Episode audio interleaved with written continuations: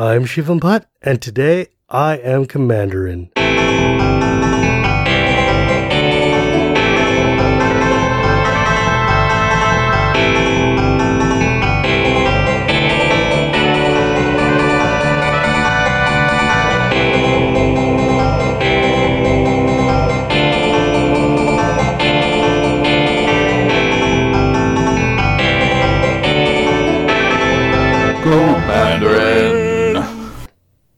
Thanks for listening, everybody. We put a spotlight on community issues, but we never ever talk about three banned topics religion, politics, and Hearthstone.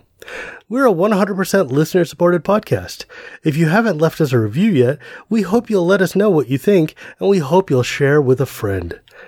If you want to support us in other ways, you can go to visit us on YouTube. There, you can subscribe to our channel, watch our videos, comment and rate them, and play us to the very end so that YouTube's algorithm will know that our videos were watched and they can surface it to other people looking for cool Commander content. Now, positive reviews get us in front of a lot of people because telling your friends that you saw our show and you liked it is the best way to help us bring you more content.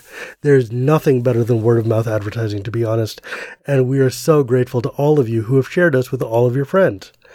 You can also visit us at patreon.com forward slash commander in MTG and donate a minimum of a buck a show. Even that much will help us bring you the best content we can week in and week out. Phil and I do this entirely out of our own pocket, and we are entirely grateful to all of you who have found different ways to support us. Now, we are also running a GoFundMe for the video show that Phil and I have started. Now, you can go to GoFundMe.com and uh, search for Commanderin using our show's logo and help pitch in there to help us pay for this very expensive video equipment that we've got sitting around. We've already recorded the first set of shows and we're right now in the process of editing them and it's fantastic. One of the coolest things I've done in Magic and I cannot wait to tell you more about it. Hopefully we'll be able to reveal more about what we did very soon. And in the meantime, I'm really, really grateful to all of you who have chipped in to help us bring a brand new way of doing content to all of y'all. Now, you might notice that today I'm flying solo. Normally we would have two people or a guest or something, but as it happens, Phil's out of town and we didn't have any guests on the docket today, so I thought I would take a minute to talk about some of my favorite pet topics that I've been looking forward to getting to, but just haven't really had an opportunity to. Because one of the things that we all know as content creators is that not all of our content is good enough for a full on show. Like there's a lot of things you'd want to talk about that are maybe, you know, um, good enough for like half a show or a segment on a show, but not really going to be able to carry the hour by themselves.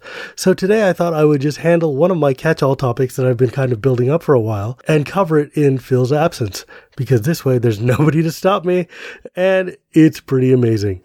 Um, and since I'm captaining the ship solo, um, I wanted to talk about this thing that I personally get a lot of value out of, and that's all the cool commander cards that have been released in the random supplementary sets that have been released all year long. I'm talking the stuff that isn't one of the main core standard sets, like not Ixalan or Kaladesh or Dominaria, but you know, the dual decks or the Masters sets or the random global series products. Because I'll be honest, one of the things about Commander that I love the most is blinging out my decks, right? Like, we have a lot of people who talk about budget Commander or talk about, you know, fancy card Commander, but there's not a lot of time that we get to talk about the Vorthos side of things, the people who care about the aesthetics of Commander. One of the things I'm into is making sure that my decks are all thematically like aligned, either in terms of land or in terms of artwork of the cards or in terms of just, you know, the vibe or the feel of the cards. And a lot of these supplementary sets that come out, they have a lot of reprints and they have a lot of just like, you know, cards that are easily accessible elsewhere. So we don't spend a lot of time talking about them. But some of them have the most amazing artwork in the game. And frankly, they're really cheap to get these days. And it's worth your time if you're one of those people like me who wants to just make sure that all of your cards are thematically appropriate, that you can sit there and go and pick up some of these cards from your bulk bin at your store, and you might not have even known that they had existed. Before I get to the main topic though, a word from our sponsors. Now, see, every week we call out three of our patroni and we celebrate them for donating to us. However, this week I don't have the list of patrons in front of me, so instead I will gladly and gratefully thank each and every one of you who has donated to help us bring the show to you week in and week out one of the things that I forgot to mention up thread is that if you donate 10 bucks a show, which is a big ask, I know, but I'm deeply grateful for it, you can join Phil and I in our secret Facebook group that we have where we sit and chat about commander cards and life issues and everything all the time. It's an incredibly active and vibrant community and it's full of really great people. And to those people right now, I am deeply grateful for all of your support over the year. So, on to the main topic. Now, we all know that Mark Rosewater has created this idea of psychographics in Magic, right? You've got your Johnnies, your Timmies, your Spikes, and you also have the aesthetic timeline of Vorthos and Mel, right? So like Mel is the person who cares about the design of the card from like a number crunchy standpoint. The person who's looking for the most like aesthetically pleasing, not aesthetically pleasing, but just like mathematically pleasing card all the way around. Whereas on the other side, you've got the Vorthos, the person who cares about the story, the artwork, the way the card looks and feels, the person who, like me, is going to use the original Border Sol Ring, the person who would use the Bone Crank version of the Icy Manipulator from Ice Age. You know what I'm talking about. The guys who are care about having their binders just look exactly perfect for cool reasons. And then the JTS spectrum that Maro's got with the Johnny, Jenny, Timmy, Tammy, and Spikes is the way you approach play, right? So like Timmies are the ones who want the big flashy effects and the giant bomby creatures and the Craterhoof Behemoths that do huge things and win in epic ways. The Johnny Jennies are people who are like, okay, with this 12 card combo, I'm going to be able to deck you in one turn as long as I get all of these pieces to work in exactly the weird Rube Goldbergian way that I can. And of course, Spike is, look, I just need to win and I need to win on turn three. So we're going to do this right now. Now, one of the things that I've always felt the spectrum of psychographics has just missed out on has been a third aspect of looking at magic. And that's from my perspective, which is that of a collector. Now, a lot of you guys, especially as commander players, know that um, one of the best parts about Commander is being able to take all of your favorite cards from history, put them into your decks and show them off to people. Not necessarily in like the, oh man, look at this super expensive Mox I've got, but in the, hey, check out this Mahamoti Djinn that I've had since, you know, eighth grade that's got like all my like middle school sc- scratches on the back of it. Or any of these other kind of like just nostalgic hits you know, the people who collect all these cards who want four ofs, even though they only need one of for their various commander decks. And I thought that there was a whole spectrum of player that is just being missed out on. So I kind of created this notion of the collector, right? Like all of these five uh, Maro psychographics apply to this. Like the Mel collector is easiest. Four copies of every card, arranged in collector number, arranged by set, by year, you know, the full shebang. Everything is perfect mathematical. I've got every card I could possibly have. The Vorthos collector is I've got all the story spotlight cards. I've got all the cards from the comic books. Here's my collection of basic lands that are all the APAC lands only in order. And then you've got the collections from the Timmy, Johnny, and Spike view, which is like the Timmy one's like, oh my god, check out, I've got all the inventions, the biggest, flashiest, blingiest cards there are.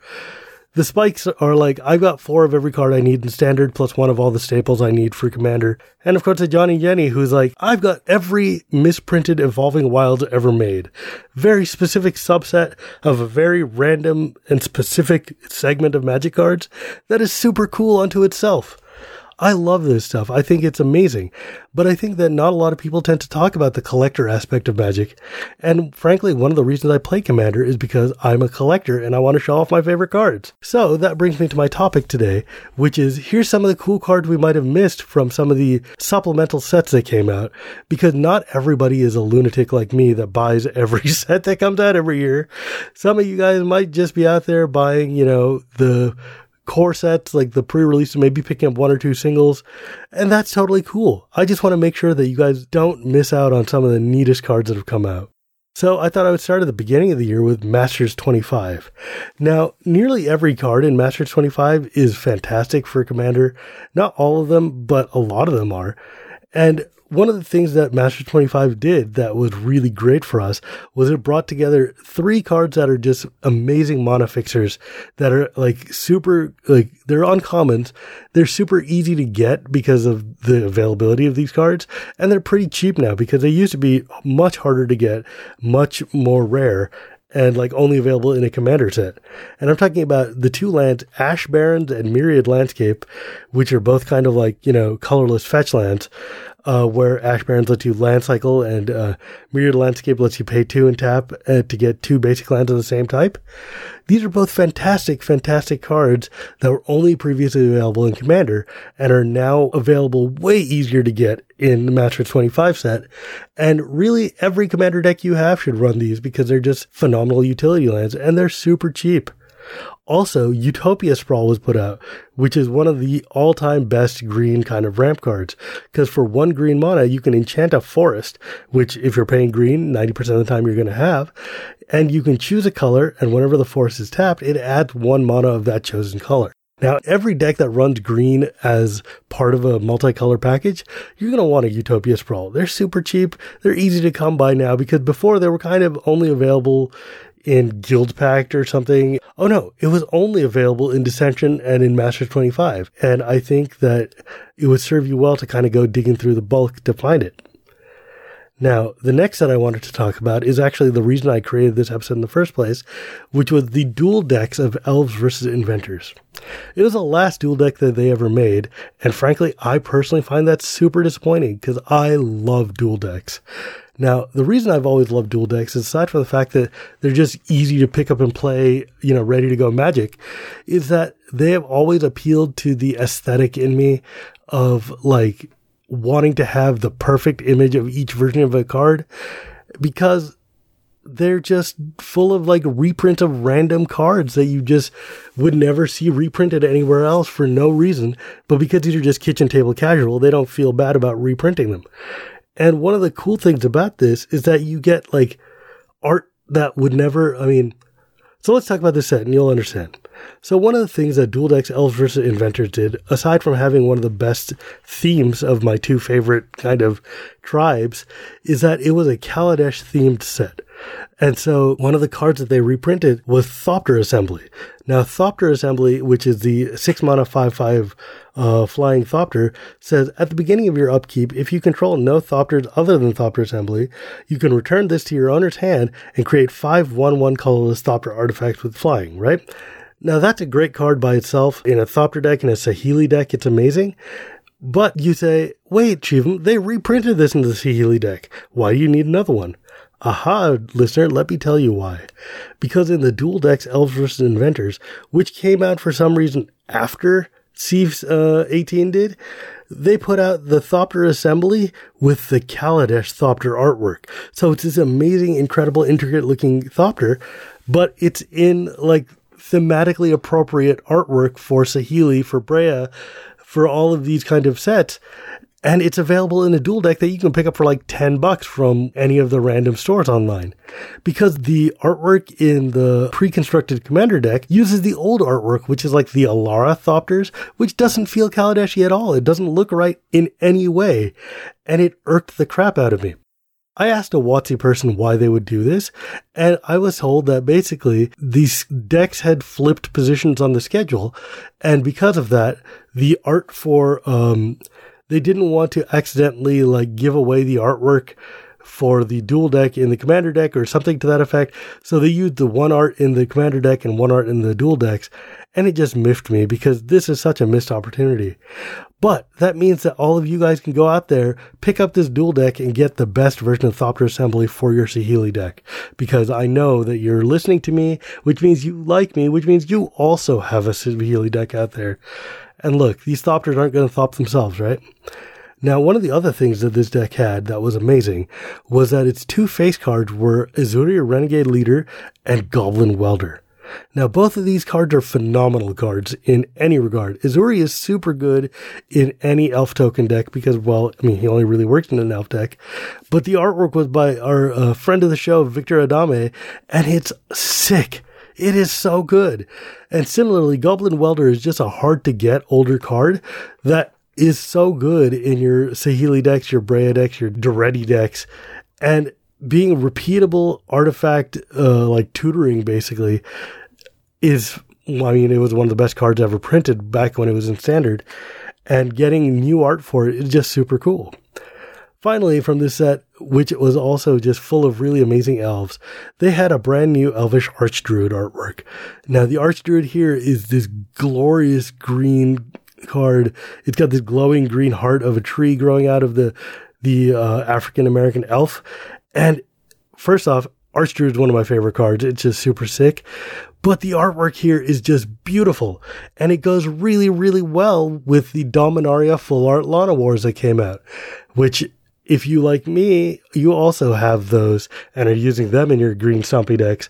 Well, if you're going to be using the full art Llanowar, you should get the brand new Elvish Archdruid. Once again, dual decks Elvish versus Inventor is both the decks in there were hella fun to play and it's super cheap to get. And that way you can scratch that aesthetic itch that you've been looking for. I mean, maybe it's just me, but I'll be honest, I bought two copies of this deck, one just to break down so I could put it into my Saheeli deck. Now, the next set that came out this year that wasn't a mainstream set is frankly one of the best commander sets ever printed, which was Battlebond.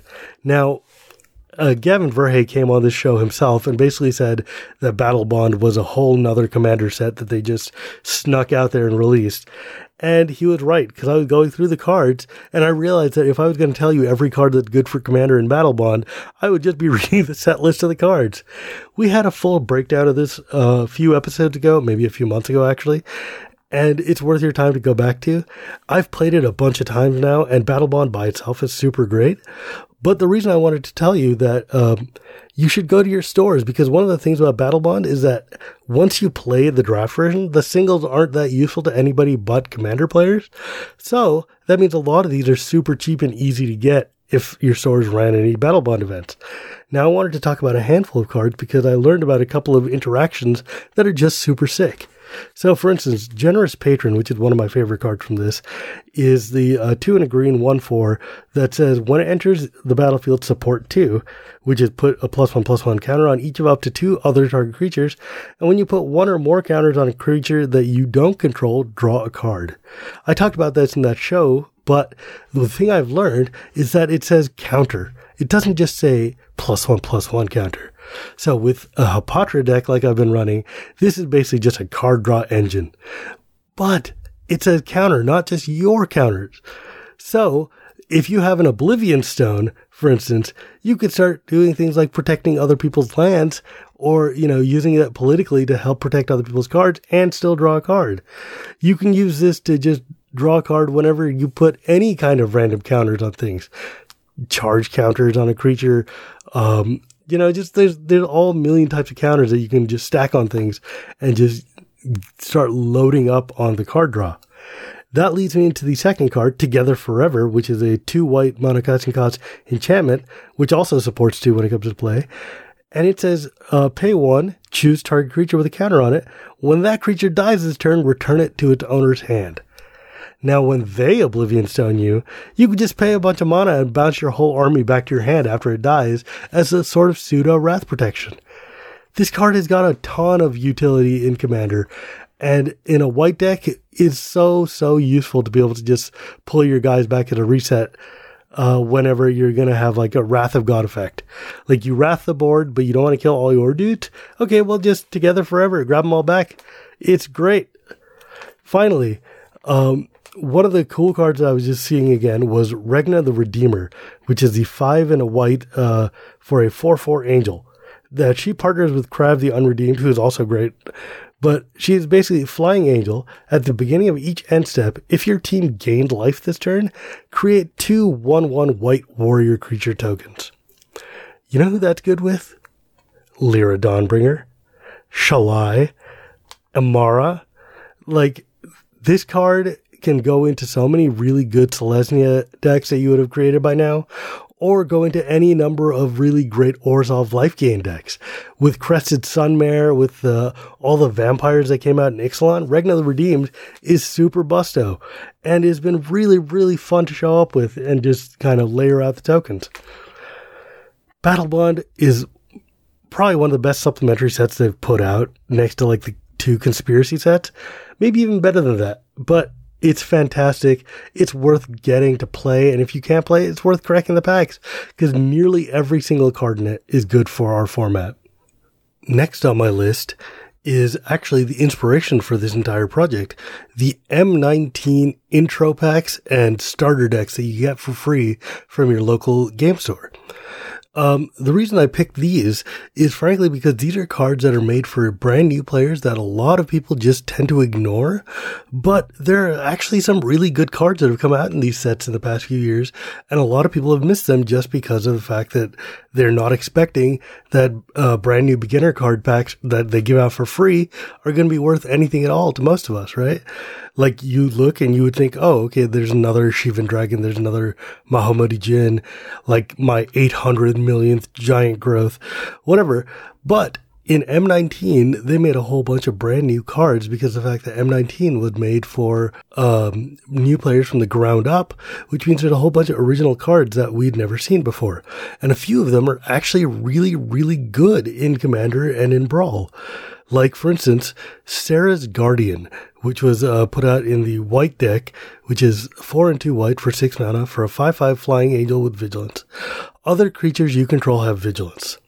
In an angel deck, that is really, really good.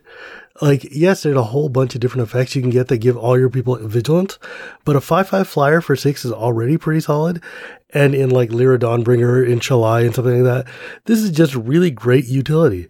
In a soldier's deck, this is really great utility. In a go wide token deck in a lot of different decks. And it's free to pick up from your local game store. It also came in the Ajani intro deck, and the new Ajani wasn't terrible either. Three and two white for Ajani Wise Counselor, starting loyalty of five. And for plus two, you gain one life for each creature you control. Now, I don't need to tell you how good that is in a world where you've got Crested Sunmares and life gain decks by the pound. But his negative three is creatures you control get plus two, plus two until end of turn. So that go wide team that you just got that you buffed up, you can just now send full in uh, with an extra buff and ruin people's day. And his negative nine is put X plus one plus one counters on target creature where X is your life total. Yes, that means put 40 plus one plus one counters on target creature if you're playing EDH. It's absurd. This card is way better than people think it is. I mean, yes, it's a planeswalker. It'll probably die immediately, but if you protect it, if you pay a little bit of attention, take care of it, this thing can pay off dividends. Next was also the card that actually surprised me because I'd never seen it before was Aggressive Mammoth. That's an 8-8 elephant that costs 3 and 3 green and it says it has trample, and then other creatures you control have trample. That's huge. Being able to give all of your team trample for six mana is pretty beefy in a massive green deck or in a green token deck or any number of things where you can just slam this guy down and start pounding in in your Ghalta decks, in your Goreclaw decks. This card is way, way underutilized. Really cool. Really just super utility. And I think it's got a big place in a lot of uh, low powered commander decks. It's actually a really cool card. And it also comes with this uh, green card called Skalla Wolf, which is three and two green for a 3 3 wolf spirit. That says when it enters the battlefield, you look at the top five cards of your library and put a green card from among them into your hand. That is pretty solid for a 3-3 that gives you like uh, pseudo tutoring. I don't know. I thought it was just really useful, especially in a brawler in an EDH deck. And I would have never seen this if I hadn't just picked up one of those freebie starter decks. Also, Vivien of the Arkbow, which is the little sister of the big Vivien, is okay. It's a six mana for a five loyalty planeswalker, plus two of put two one one counters on a creature, minus three of target creature deals damage equal to its power to a target creature you don't control, or as I like to call it, the mug ability. And its minus nine is all your creatures gain four four and trample until end of turn. So it's basically kind of an overrun. So Vivien Arkbow, not as great, but still pretty good in a utility case. And if you got doubling season, sure, bring her into play and just immediately go off it's pretty solid. Now, the last one out of these cards I wanted to talk about is Sarkhan Dragon Soul. Um, This guy is six mana for a five loyalty once again. Plus two, he does one damage to each opponent and each creature they control. So that's basically a good, solid plus two board wipe that's repeatable that'll wipe out the entire squad of tokens or whatever. His minus three is deal four damage to target player or planeswalker. Fine, whatever, who cares. But his minus nine, search your library for any number of dragon creature cards and put them onto the battlefield. That's just two activations away from getting to pull out every dragon in your deck. That's absurd. That is absolutely absurd. And this is just an intro deck planeswalker? Are you kidding? This card especially in a five color planes, uh, five color dragons deck with something like doubling season or whatever, you just come in and tutor for your whole team, your whole deck, slam them in there. And I'm sure you've got dragons that give all your other dragons hastes and then you just go and annihilate. It's amazing. Finally, and I know I said that that was finally, but I actually meant this one, uh, Gravewaker, which is from the black set. It's a five five for four and two, uh, four and two black for a bird spirit that's got flying. But the trick here is it's got this neat ability I haven't seen on uh, too many cards, which is repeatable reanimation. For five and two black, you can return target creature from your graveyard to the battlefield tapped. Basically, it turns any creature in your graveyard into a phoenix that you can pull out. Now, if you've got Urborg, if you've got Cabal Coffers, if you've got any of these guys like Nirkana Revenant from Battlebond or whatever, you can just pull out a ton of black mana. And if you've got that and you can just bring any creature from your graveyard back to play, that's pretty bonkers. These whole intro decks are just amazing. They're worth your time to look up. And I think that you'll find that there's a lot more interesting cards in there than you would have been otherwise expecting. The next set that I wanted to talk about was actually a really cool set that it seems like nobody bought but me, but I bought a handful of these because I wanted the basic lands in them because I am that guy. I'm talking about the global series of Jiang Yanggu and Mu Yanling, which were the really controversial Chinese cards that they had put out. They put this set out as a dual decks for China specifically, and then printed in English for most other countries. And like the cards in here are standard legal in China and nowhere else. And a lot of people complain about that. But as a commander player, I don't care because guess what? Every card is legal in commander. And these cards were actually kind of terrible, except for a few things. And one of those is that the basic lands that they put in here were gorgeous. Absolutely gorgeous. Especially, and they also put in the, um, the comes into play tapped basic duels like Timber Gorge and Meandering River and things. And the art on those is absolutely stunning. Look, these are just generic dual lands. We're going to use them all the time. We always have to have extra duels in our sets. And these are better than, I mean, they're not better than gates, but they're basically gates. And if you're going to use just generic gates, you might as well use the ones with the best art. And this Timber Gorge might be the best one yet. Now, the other cards that were on here that were really cool that I liked a lot, one of them was the uh, four and two white Ancestor Dragon, which is basically a Mahamoti Djinn because it's a five six flying for six that says whenever one or more creatures you control attacks, you gain one life for each attacking creature. That's fantastic. That in a token deck, a go wide deck, any real white deck is just a great way for incidental life gain. And if you just happen to have it in the same deck as, oh, I don't know, Regna the Redeemer, you can just start churning out more tokens. If you have it in like a Crested Sunmare deck, you're just churning out more horses. This has got a lot of utility and nobody talked about it because it was in a set that nobody bought. But this might be one of the few cards in this set that are actually worth playing. The other cards that were in this set that were worth playing, though, are the two face planeswalkers, Jiang Yanggu and Mu Yanling. Now, Mu Yanling is the four and two blue, so she's the uh, mono blue walker with a uh, a loyalty of five, and her plus two is target creature can't be blocked this turn. That's by itself a pretty great uh, power in a Voltron deck or in really any kind of EDH deck. You've always got a reason to attack because all your attack triggered will trigger random things, right? But her minus three is absurd because it's just straight up draw two cards. And her minus 10 is tap all the creatures that your opponents control and you take an extra turn after this one. Now, why is that good? That's like, I mean, okay, look, so that means that you can kind of win, kind of Alpha Strike. Well, if you tie it back in with the, the card from the Masters 25 set, borrowing 10,000 arrows, which says draw a card for every tapped creature your opponent controls, it's pretty absurd. And if you use this in a deck with Tamiyo, you can just go to town and do really, really insane things. The other card, Jiang Yanggu, who is the five and a green for a four loyalty planeswalker. Uh, his powers are okay, right? Target creature has plus two, plus two until end turn for the plus one. Minus one gets you the uh, Mowu, the 3 3 green hound. Uh, which is, by the way, a gorgeous token. And his minus five, which is uh, target creature gains trample and XX, where X is the number of lands you control. Look, if you're playing a Titania, a Gitrog, a Windgrace deck, this is bonkers town. This is just great.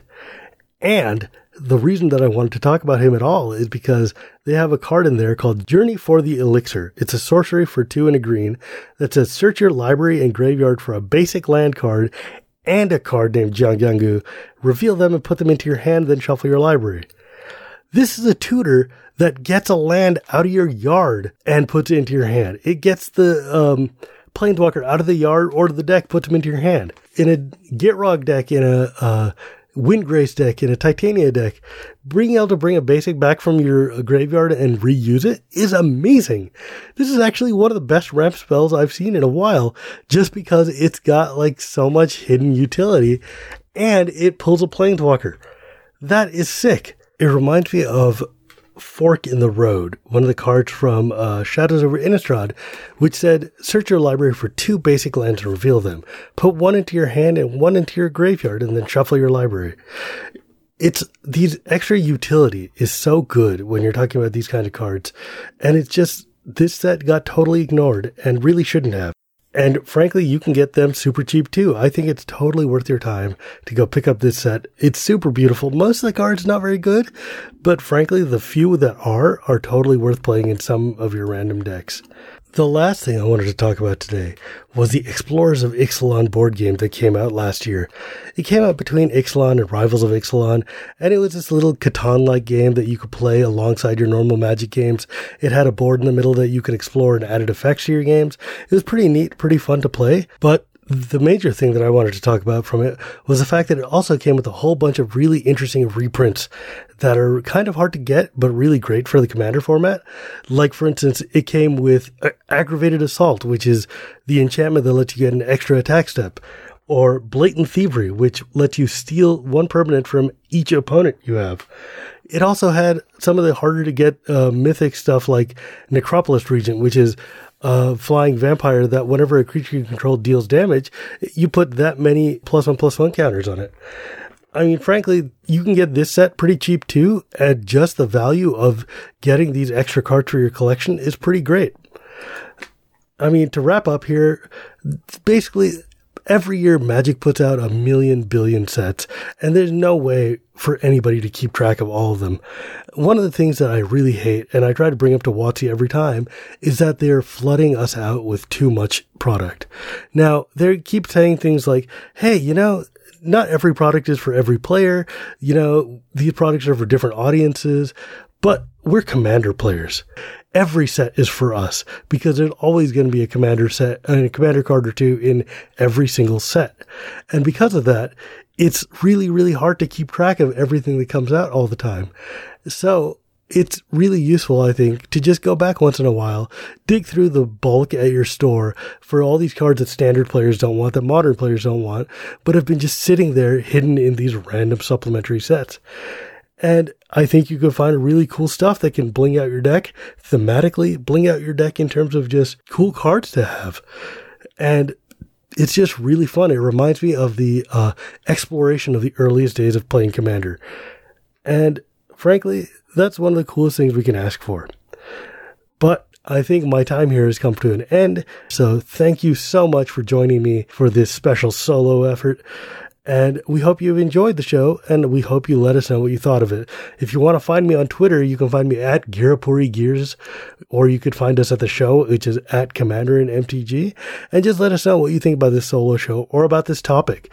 Do you guys have any special cards that you found from supplementary sets that you think people should be giving another look to? I would love to know because frankly, this is right up my alley. Once again, we special thanks to our patrons who support us and help us bring the show to you every single week.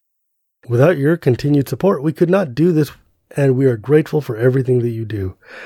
Feel free to chip in at our Patreon at commanderandmtg.com forward slash donations or at our GoFundMe page. But now my time has come to an end, and next week we should be back to full staff with me and Phil, and I hope you guys will join us then.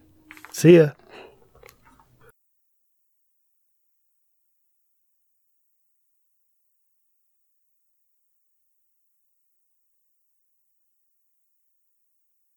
You can reach us by going to our website, commanderandmtg.com. Our email is cast at commanderandmtg.com. You can find us on all of the social medias by searching for Commander and MTG Podcast. Our theme song was created for the podcast by Nate Burgess. Our logo was created for the podcast by Mr. Picto with assistance from Kelly DeLuca. You can find more art from Mr. Picto by going to mrpicto.co.uk. Special thanks to Tech Whizz's Jesse Thompson and Graham Frank, and to Justin for the server space. Commander and MTG Podcast is unofficial fan content permitted under the fan content policy. It has not been approved or endorsed by Wizards. Portions of the materials used are property of Wizards of the Coast. Copyright Wizards of the Coast, LLC.